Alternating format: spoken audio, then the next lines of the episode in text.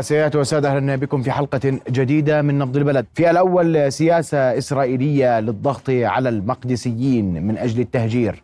التصعيد على الغزيين أيضا من أجل التهجير. ماذا يحدث هناك؟ وكيف يمكن مجابهة هذه الأطماع الإسرائيلية؟ نتابع بداية هذا التقرير. رؤيا بودكاست. في سبيل تهويد مدينة القدس بسمائها وأرضها وتهجير أبنائها. تمضي حكومة الاحتلال بإنشاء مشروع القطار الهوائي تل فريك في محيط البلدة القديمة. مشروع استيطاني سينطلق من محطة القطارات العثمانية غربي القدس وصولا إلى سلوان ثم إلى جبل الزيتون ومحيط باب الأصباط وفي سبيل تطبيقه وزعت سلطات الاحتلال اختراط هدم منازل 30 عائلة مقدسية في بلدة سلوان بهدف بناء قاعدة للقطار الهوائي مكان المنازل. منذ بدء الاحتلال حتى اليوم هناك سياسات في عملية التهويد والتضليل وتقديم الرواية الصهيونية لطبيعة آه، الوجود الصهيوني في القدس ومحاولة آه، السيطرة آه، على البلدة القديمة أو على البيوت في البلدة القديمة من خلال قانون أملاك الغائبين أو أراضي متروكة أو حتى ممتلكات متروكة استخدم بقوة في منطقة القدس تحديدا كجزء من عملية الضغط إضافة إلى عملية الابتزاز المستمرة من مجموعات استيطانية توظف جهدها وطاقاتها وإمكانياتها للضغط على المقدسيين وخاصة في البلدة القديمة، اليوم هناك محاولة تضليل لواقع البلدة القديمة من خلال مشروع التلفريك الذي سيكون آه، آه، سيتواصل حتى من أمام آه، باب العمود. وهذا أخطر ما سيكون لتغيير مكانة وتشويه التراث العربي الحضاري في منطقة القدس. وبالتزامن مع مخطط القطار الهوائي تسعى بلدية الاحتلال في القدس لهدم المنطقة الصناعية في حي وادي الجوز بالكامل بما فيها من 180 منشأة صناعية. في سبيل إنشاء مشروع وادي السيليكون على مساحة 30 دونما من أراضي المقدسيين. مشروع سيقضي على مصدر رزق عشرات المقدسيين لإيجاد فرص عمل لآلاف المستوطنين. كلها هي محاولة تضليل للتغيير لملامح آه، القدس وأحياء القدس وعملية التهويد التدريجي والتوسع الاستيطاني والاستيلاء على مزيد من الأراضي. اليوم هناك سيطرة آه، شبه كاملة على معظم أراضي القدس وأحياء القدس وهناك آه، زرع بؤر استيطانية حتى في قلب القرى والبلدات ومن ضمنها سلوان. أكثر من سبع بؤر استيطانية زرعت في داخل سلوان سواء بطوابق أو بنايات. يكون فيها فلسطينيين واحد الطوابق يكون فيها إسرائيليين وهناك استفزاز يومي. تساهم المشاريع الاستيطانية هذه بالإضافة لسياسات هدم منازل المقدسيين ورفض إعطاء تراخيص البناء إلى تهجير المقدسيين قسرا من العاصمة المحتلة لإحلال المستوطنين مكانهم. إضافة إلى تشويه الإرث الحضاري والتاريخي بالمدينة باستبداله بتاريخ مزور. من مدينة القدس المحتلة آية الخطيب رؤيا. حديث موسع حول هذا الموضوع. أرحب بداية بمراسلتنا في القدس آية آية مساء الخير واهلا بك في نبض بلد. آية أبدأ بالسؤال حول ما يدور وما يحدث في القدس اليوم تحديدا. أكثر من مشروع أكثر من خطة لدفع المقدسيين لمغادرة وإخلاء منازلهم في القدس. والحديث المستمر حول النية لتهجير المقدسيين من أرضهم.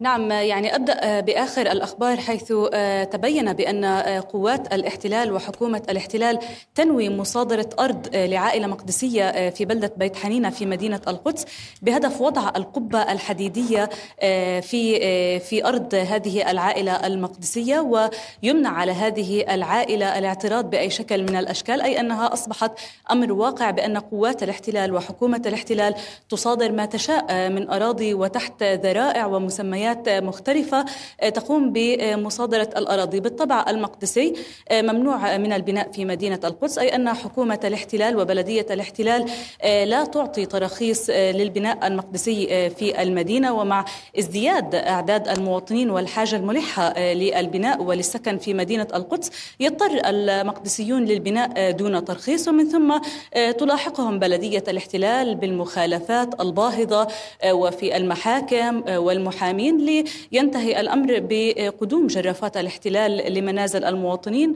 وهدمها ومن ثم تغريم المقدسي ثمن الجرافات والشرطة والجيش الذين جاءوا لهدم منزل المقدسي. دائما بلدية الاحتلال تجد الأعذار لمصادرة الأراضي أو لمنع البناء إما تدعي بأنها أراضي خضراء يمنع البناء عليها أو أنها تماطل لسنوات عدة لمنح المقدسي تراخيص بناء. ونحن نتحدث عن مبالغ باهظة وهائلة يضطر المقدسي لدفعها لسنوات طوال إن كان للمحامين أو للمهندسين أو للبلدية من أجل الحصول على هذه التراخيص. وفي نهاية المطاف لا يحصل المقدسية على هذه التراخيص. في المقابل كل المستوطنين يحصلون على تراخيص البناء بسهولة بل أيضا البنوك وبلدية الاحتلال تجد التسهيلات من أجل من أجل بناء المستوطنات ومن أجل أن يحظى هذا المستوطن بمنازل وشقق في مدينة القدس. هذا عدا عن أن بلدية الاحتلال مع الجمعيات الاستيطانية ومع حكومة الاحتلال تستخدم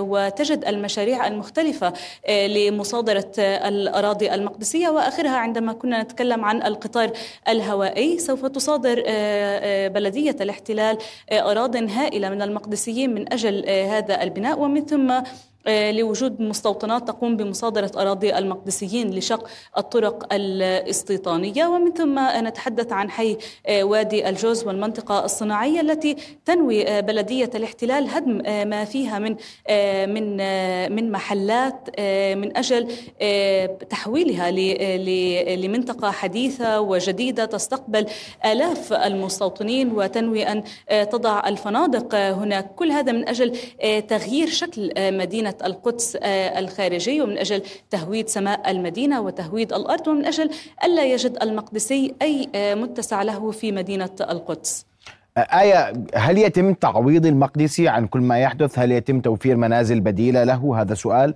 السؤال الآخر الآخر كيف يتعامل المقدسي اليوم مع هذه المطالب بالإخلاء خلال 60 يوما؟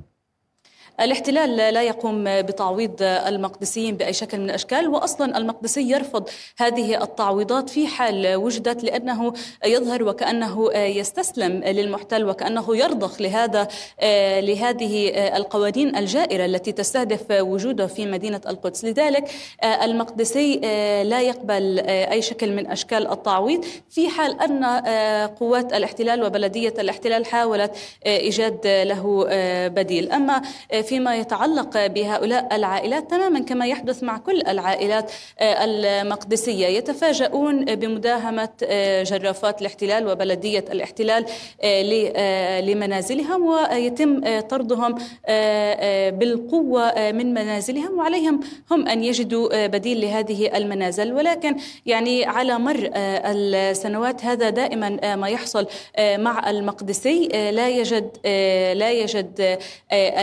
بديل فيضطر إلى آه، إلى الخروج من مدينة القدس أو آه، الاستئجار في منطقة أخرى آه، في مدينة القدس. أيضا بالإضافة لكل هذا نجد بأن المستوطنون أيضا يعملون إلى جانب حكومة الاحتلال وبلدية الاحتلال.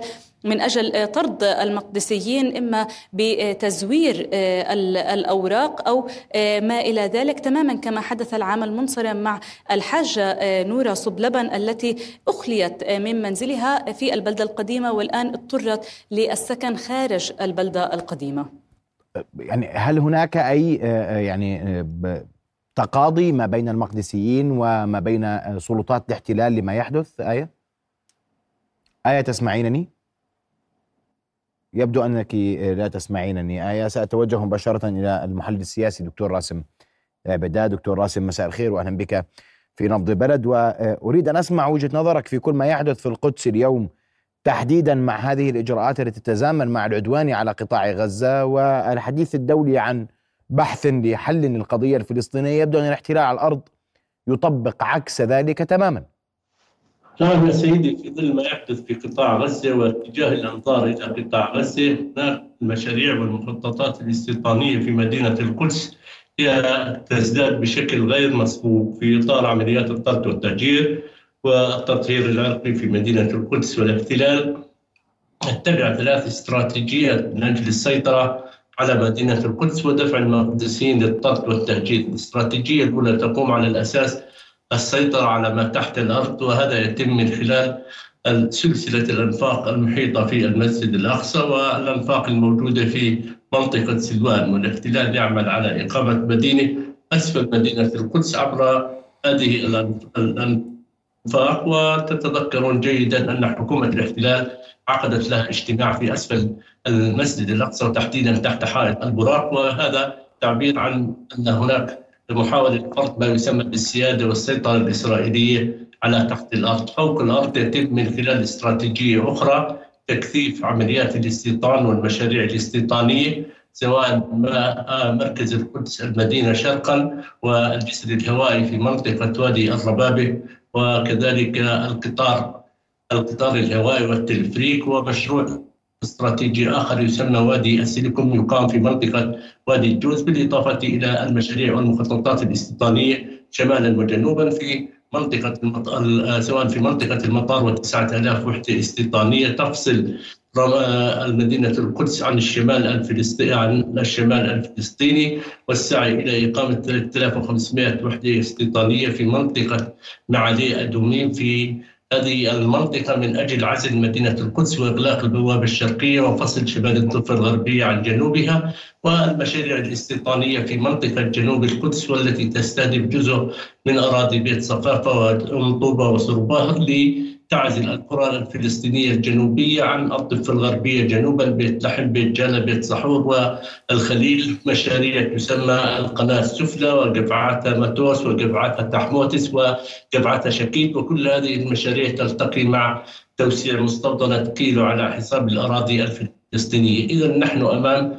مشاريع استيطانية وأيضا السيطرة على الجو من خلال إقامة القطار الهوائي التلفريك وأيضا الجسر الهوائي في منطقة وادي الربابة. ضمن هذه الاستراتيجيات الثلاثة يعمل الاحتلال بالتوازي مع تقليص عدد المقدسين في المدينة من خلال القيام بعمليات هدم للمنازل غير مسبوقة في مدينة القدس وتفاعلت هذه بشكل كبير جدا وخاصة بعد مع بعد ما حدث في 7 أكتوبر نحن نشهد حرب شاملة تشن على المقدسيين على الحجر وعلى البشر وعلى حتى الشجر في هذا الاتجاه. ولذلك المخاطر جدية وحقيقية مشروع التلفريك أو القطار القطار الطائر هو ينطلق من محطة القطارات القديمة العثمانية في منطقة البقعة باتجاه منطقة وادي حلوة ومن ثم الاتجاه في هذا المشروع إلى منطقة مقبرة باب الرحمة حيث يتم الاستيلاء على جزء منها من أجل إقامة قواعد خرسانية ل 13 عمود تشكل روافع أو حوامل لمشروع لمشروع القطار آه، الطائر التلفريك وبارتفاع 26 مترا وهي أعلى من سور مدينة القدس ومن ثم الوصول إلى جبل الطور كأعلى نقطة. وهذا المشروع هو مشروع تهويدي بامتياز الاحتلال يغلف كل مشاريع الاستيطانية بأنه مشاريع تطويرية وأنه سيجلب السياح إلى مدينة القدس. ولكن هذا هدف له هذا هذا مشروع له هدف تهويدي وأيضا هو له جوانب استهداف التاريخ واستهداف الحضارة واستهداف الديموغرافيا الفلسطينية والإرث التاريخي والحضاري لمدينة القدس من خلال أن هذا التفريق سيقوم لديه 41 محطة كل محطة تبعد عن الأخرى 73 مترا وكل مح... وكل وسيكون هذا القطار قادر على نقل 3000 شخص أو مستوطن أو سائح إلى المدينة ويتم نقلهم إلى ساحة حائط البراق. وساحة حائط البراق من أجل المساهمة في عمليات الاقتحام التي تجري للمسجد الأقصى والأهداف في النهاية هي السيطرة على المسجد الأقصى وتغيير الواقع الديني والتاريخي في المسجد الأقصى وليس فقط التقسيم الزماني والمكاني بل إيجاد قدسية وحياة يهودية في المسجد الأقصى تخرجه من القدسية الإسلامية الخالصة بالإضافة بالإضافة دكتور راسم. تفضل. على كم مقدسي تؤثر هذه الأعمال اليوم؟ وعلى كم حي مقدسي تؤثر؟ وكم يقطن من مقدسيين هذه الأحياء؟ يا سيدي هذه المشاريع هي في سلوان هناك ستة أحياء. سيتم تهويد القسم الجنوبي من المتاخم للمسجد الأقصى بمعنى تهويد كامل المنطقة. في لدينا وادي الربابة في وادي يسول ووادي حلوة وحي البستان وأيضا بالإضافة إلى بطن الهوى وكذلك عين اللوزة هذه ست أحياء مقدسية في منطقة منطقة سلوان في المنطقة الجنوبية يجري تهويدها عبر المصادرات وزيادة أعداد اليهود من خلال التوالد و آه، آه، البؤر الاستيطانية في تلك المنطقة في إطار عملية تهويد مباشرة. وخاصة للقسم الجنوبي الغربي الملاصق لسور المسجد الأقصى ووصولا إلى القصور الأموية ومن ثم إلى ساحة حائط البراك ومقبرة باب الرحمة للسيطرة على كامل هذه المنطقة ضمن مخططات الاحتلال للسيطرة على ثلث مساحة المسجد الأقصى وبالتالي تصبح هذه المنطقة يهودية بالكامل. الأحياء الأخرى المهددة بالطرد والتهجير هي حي جرة النقاع حي الشيخ جراح الغربي وحي الشيخ جراح الشرقي. والتي يخوض هذه معركة قضائية متواصلة مع الاحتلال لمنع السيطرة عليها والاحتلال يسعى من خلال السيطرة على حي الشيخ جراح الغربي وحي الشيخ جراح الشرقي هو أنه يسيطر على السلسلة الجبلية من أجل إقامة مشاريع استيطانية من السلسلة الغربية لحيي الشيخ جراح الغربي ومن ثم إلى حي الشيخ جراح الشرقي فكرم المفتي وأيضا بيت المفتي وصولا إلى منطقة وادي الجوز حيث هناك مقر وزارة الداخلية الإسرائيلية ومشروع ما يسمى بمشروع وادي السيليكون وهو أخطر المشاريع وهو مشروع استيطاني استراتيجي.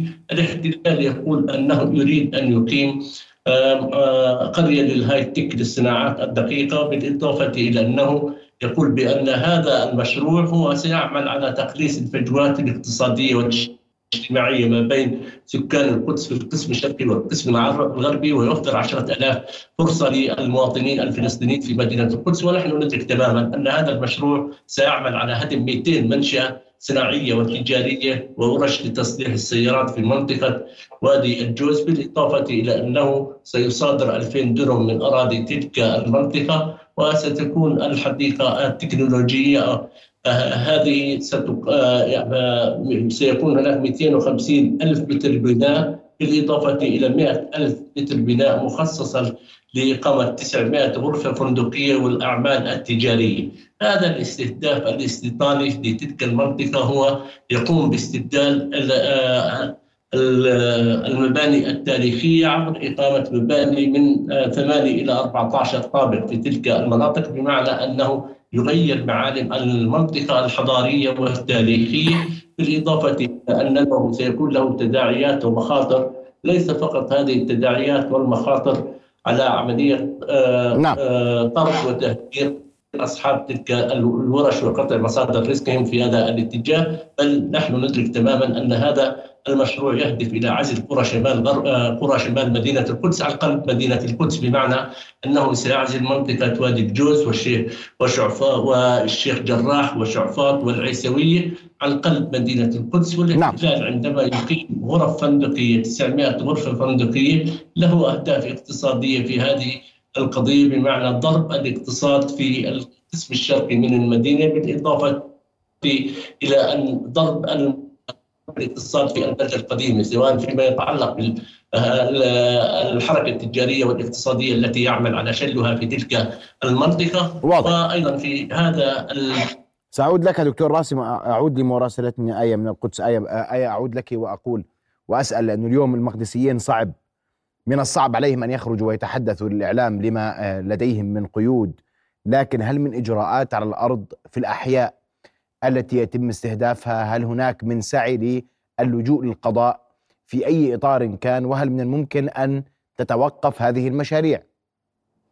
بالطبع دائما المقدسي يتجه آه، إلى المحاكم في محاولة للحفاظ على حقه بالبقاء آه، في مدينة القدس. وهذا ينطلي على كل مقدسي إما الذي يحاول تحاول بلدية الاحتلال هدم منزلة أو الذي يحاول الحصول على تراخيص بناء أو الذي تحاول بلدية الاحتلال استيطان مكان منزلة ومنازل اقربائه من أجل بناء مشاريع استيطانية وحدائق تلمودية. ولكن الحاكم والجلاد واحد محاكم الاحتلال تتبع لحكومة نتنياهو وللمستوطنين.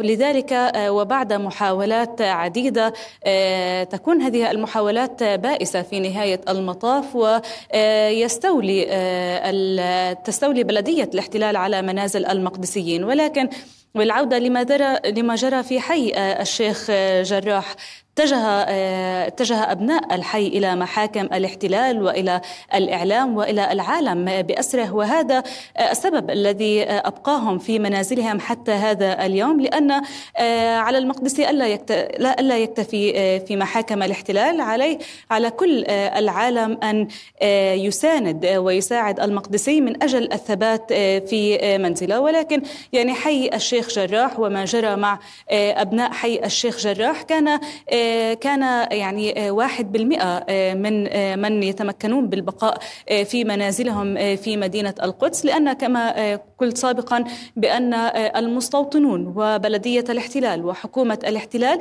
كلهم يعملون من أجل إخراج المقدسي من مدينة القدس ومن أجل الاستيلاء على منزل المقدسي. يعني عندما لا تجد بلدية الاحتلال وسيلة للاستيلاء على منزل المقدسي تتجه إلى الجمعيات الاستيطانية التي بدورها تقوم بتزوير الأوراق من أجل الاستيلاء على منازل المقدسيين. ومن ثم تتجه إلى محاكم الاحتلال ليكون لتحكم هذه المحاكم لصالح المستوطنين. وفي نهاية المطاف يأخذون منازل المقدسيين تماما كما يجري في البلدة القديمة. وتماما كما يجري في في سلوان جنوبي المسجد الأقصى في المناطق الحساسة المحيطة في البلدة القديمة والمسجد الأقصى المبارك. أشكرك كل شكر اي الخطيب كنت معنا مباشرة من القدس أعود لك دكتور راسم وماذا يملك المقدسيون أمام كل ما يحدث اليوم دكتور؟ يا سيدي المقدسيين لا يملكون سوى البقاء والصمود في أرضهم وعدم مغادرة هذه الأرض وتسوى السماح للاحتلال باستيلاء على أرضهم وعلى منازلهم، نحن ندرك تماما أن هذا الاحتلال يستخدم كل ادوات كل ادواته ومستوياته ويوظف الجهازين الأمني وأيضا المدني في إطار عملية طرد وتهجير المقدسيين، بلدية الاحتلال هي تعمل في هذا الاتجاه مع وزاره الداخلية الإسرائيلية في الجمعيات الاستيطانية كما توظف في هذا الاتجاه بالإضافة إلى أن أجهزة الأمن الإسرائيلية هي تشارك في هذه العملية ولذلك كل من مكتب رئيس الوزراء وحتى أصغر جمعية استيطانية سواء إلعاد أو جمعية عطيرت كوهنيم هي تفعل في إطار محاولة تهويد مدينة القدس والاستيلاء على الأراضي المقدسية وعلى بيوت المقدسيين ولذلك حالة من الصمود المقدسي حتى هذه اللحظة رغم كل الذي يجري ولكن في الاحتلال لم ينجح في تغيير الواقع الديموغرافي في مدينة القدس والمقدسيين رغم أن الاحتلال يفرض عليهم كل الإجراءات والعقوبات ولا يمنحهم التراخيص من أجل إقامة البناء في مدينة القدس لأنه يريد أن يخل في الميزان الديمقراطي لصالح المستوطنين ضمن خطط أن تكون هناك أغلبية للمستوطنين في مدينة القدس على حساب المواطنين المقدسيين ولكن نحن هنا نجد أن هناك إصرار مقدسي على البقاء والوجود رغم أن الاحتلال يقوم بتدمير منازلهم وفرض غرامات باهظة عليهم بسبب ما يسمى بالبناء غير المرخص وهو لا يمنحهم التراخيص من أجل إقامة هذه الأبنية للبقاء في مدينة القدس بالإضافة إلى الحالة المقدسية الحالة الشعبية هي حالة متماسكة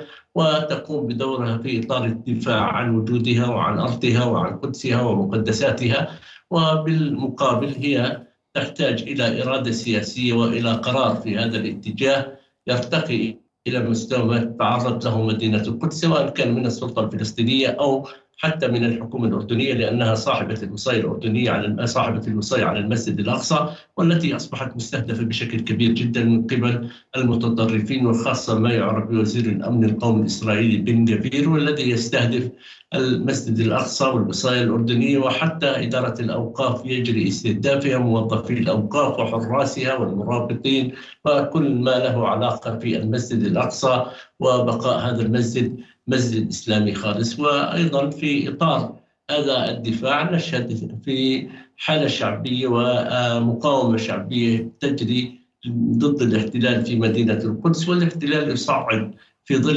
الحرب التي تشن على قطاع غزة من حربه على مدينة القدس. نحن نشهد يوميا هناك عمليات هدم منازل وتوزيع اختراق بهدم المنازل اعتقالات غير مسبوقة إبعادات عن الأقصى وعن البلدة القديمة وعن مدينة القدس وكذلك استهداف للرموز والشخصيات الدينية والوطنية والاستمرار في كل الإجراءات التي يقوم بها الاحتلال في إطار سعيه لتغيير واقع هذه المدينة وتحويلها من مدينة عربية إسلامية ذات آه، ومشهد عربي إسلامي آه، طبيعي إلى آه، إلى مدينة يهودية تلمودية توراتية مصطنعة. ولذلك هو يريد أن يغير الرواية يريد أن يغير المشهد يريد أن يغير الواقع الديمقراطي وحتى تجري عملية التزوير في في التاريخ والجانب الحضاري والإرث الثقافي والآثار في مدينة القدس بادعاء أن هناك ارتباط ما بين دولة الاحتلال ومدينة القدس عمره ثلاثة ألاف سنة. نحن وجودنا له في هذه المدينة خمسة ألاف عام ونحن الاحتلال يعتبر أننا عابرون في هذه المدينة وهو صاحب الحق في هذه المدينة وهذه معادلات مقلوبة. ولذلك نحن آه، كما تشاهد القانون الدولي غائب والقانون الإنساني غائب والشرعية الدولية آه، غائبة ودولة الاحتلال دولة فوق القانون بقرار أمريكي أوروبي غربي. ولذلك لو كان هناك قانون دولي وقانون إنساني وحقوق إنسان لفرضت عقوبات وطبقت على الاحتلال في ظل أن لدينا 957 قرارا من مجلس الأمن والجمعية العامة وحقوق الإنسان واليونسكو وغيرها والتي كانت تضع القدس والمسجد الأقصى وغيره ضمن المناطق التي يجب مسجلة على التراث العالمي ويجب حمايتها أو عدم تغيير ملامحها وتاريخها. ولكن أنت تشاهد ماذا يجري في قطاع غزة حتى وقف إطلاق النار يتيح لهؤلاء السكان على الأقل أقل مقومات الحياة الإنسانية. هناك من يرفض تطبيق هذا القانون الدولي على دولة الاحتلال. وربما لأن بشرتنا ليست بيضاء وعيوننا ليست زرقاء وشعرنا ليس أشقر لا يهب إلى دعمنا ومساعدتنا وإسنادنا كشعب فلسطيني سواء في قطاع غزة أو في الضفة الغربية أو في الداخل أو في مدينة القدس. نعم. أشكرك كل الشكر دكتور آه، راسب عبيدات كنت معنا مباشرة من القدس. أشكر حضورك آه، معنا. رؤيا بودكاست